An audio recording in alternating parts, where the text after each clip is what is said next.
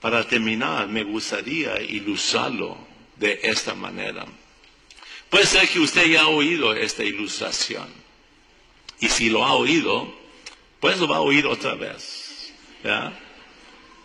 Había una madre con su hija que fue a la tienda. El comportamiento de esa niña era tan sobresaliente que impresionó el dueño de esa tienda tanto cuando llegaron a pagar, el dueño le quería regalar algo a esta niña. Y le dice a la niña, mira niña, mete tu mano aquí en este jarro de dulces y saca los dulces que tú quieres. Y la niña dice, no, gracias, Señor. Y la mamá se quedó perpleja porque sabía ella que le gustaba ese dulce. Y otra vez el Señor le suplica, no, no, mete la mano, no te voy a cobrar.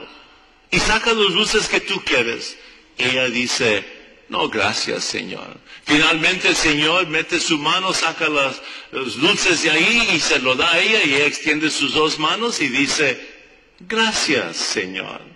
Y afuera la mamá le pregunta, a ver, mija, ¿por qué no metiste la mano y sacaste los dulces que tú querías? Y dice, oh no, mamá, es que yo sabía que la mano del Señor era mucho más grande que la mía. Hermanos, la mano de Jehová es mucho más grande que la suya. Deje que Jehová lo bendiga a usted por toda una eternidad.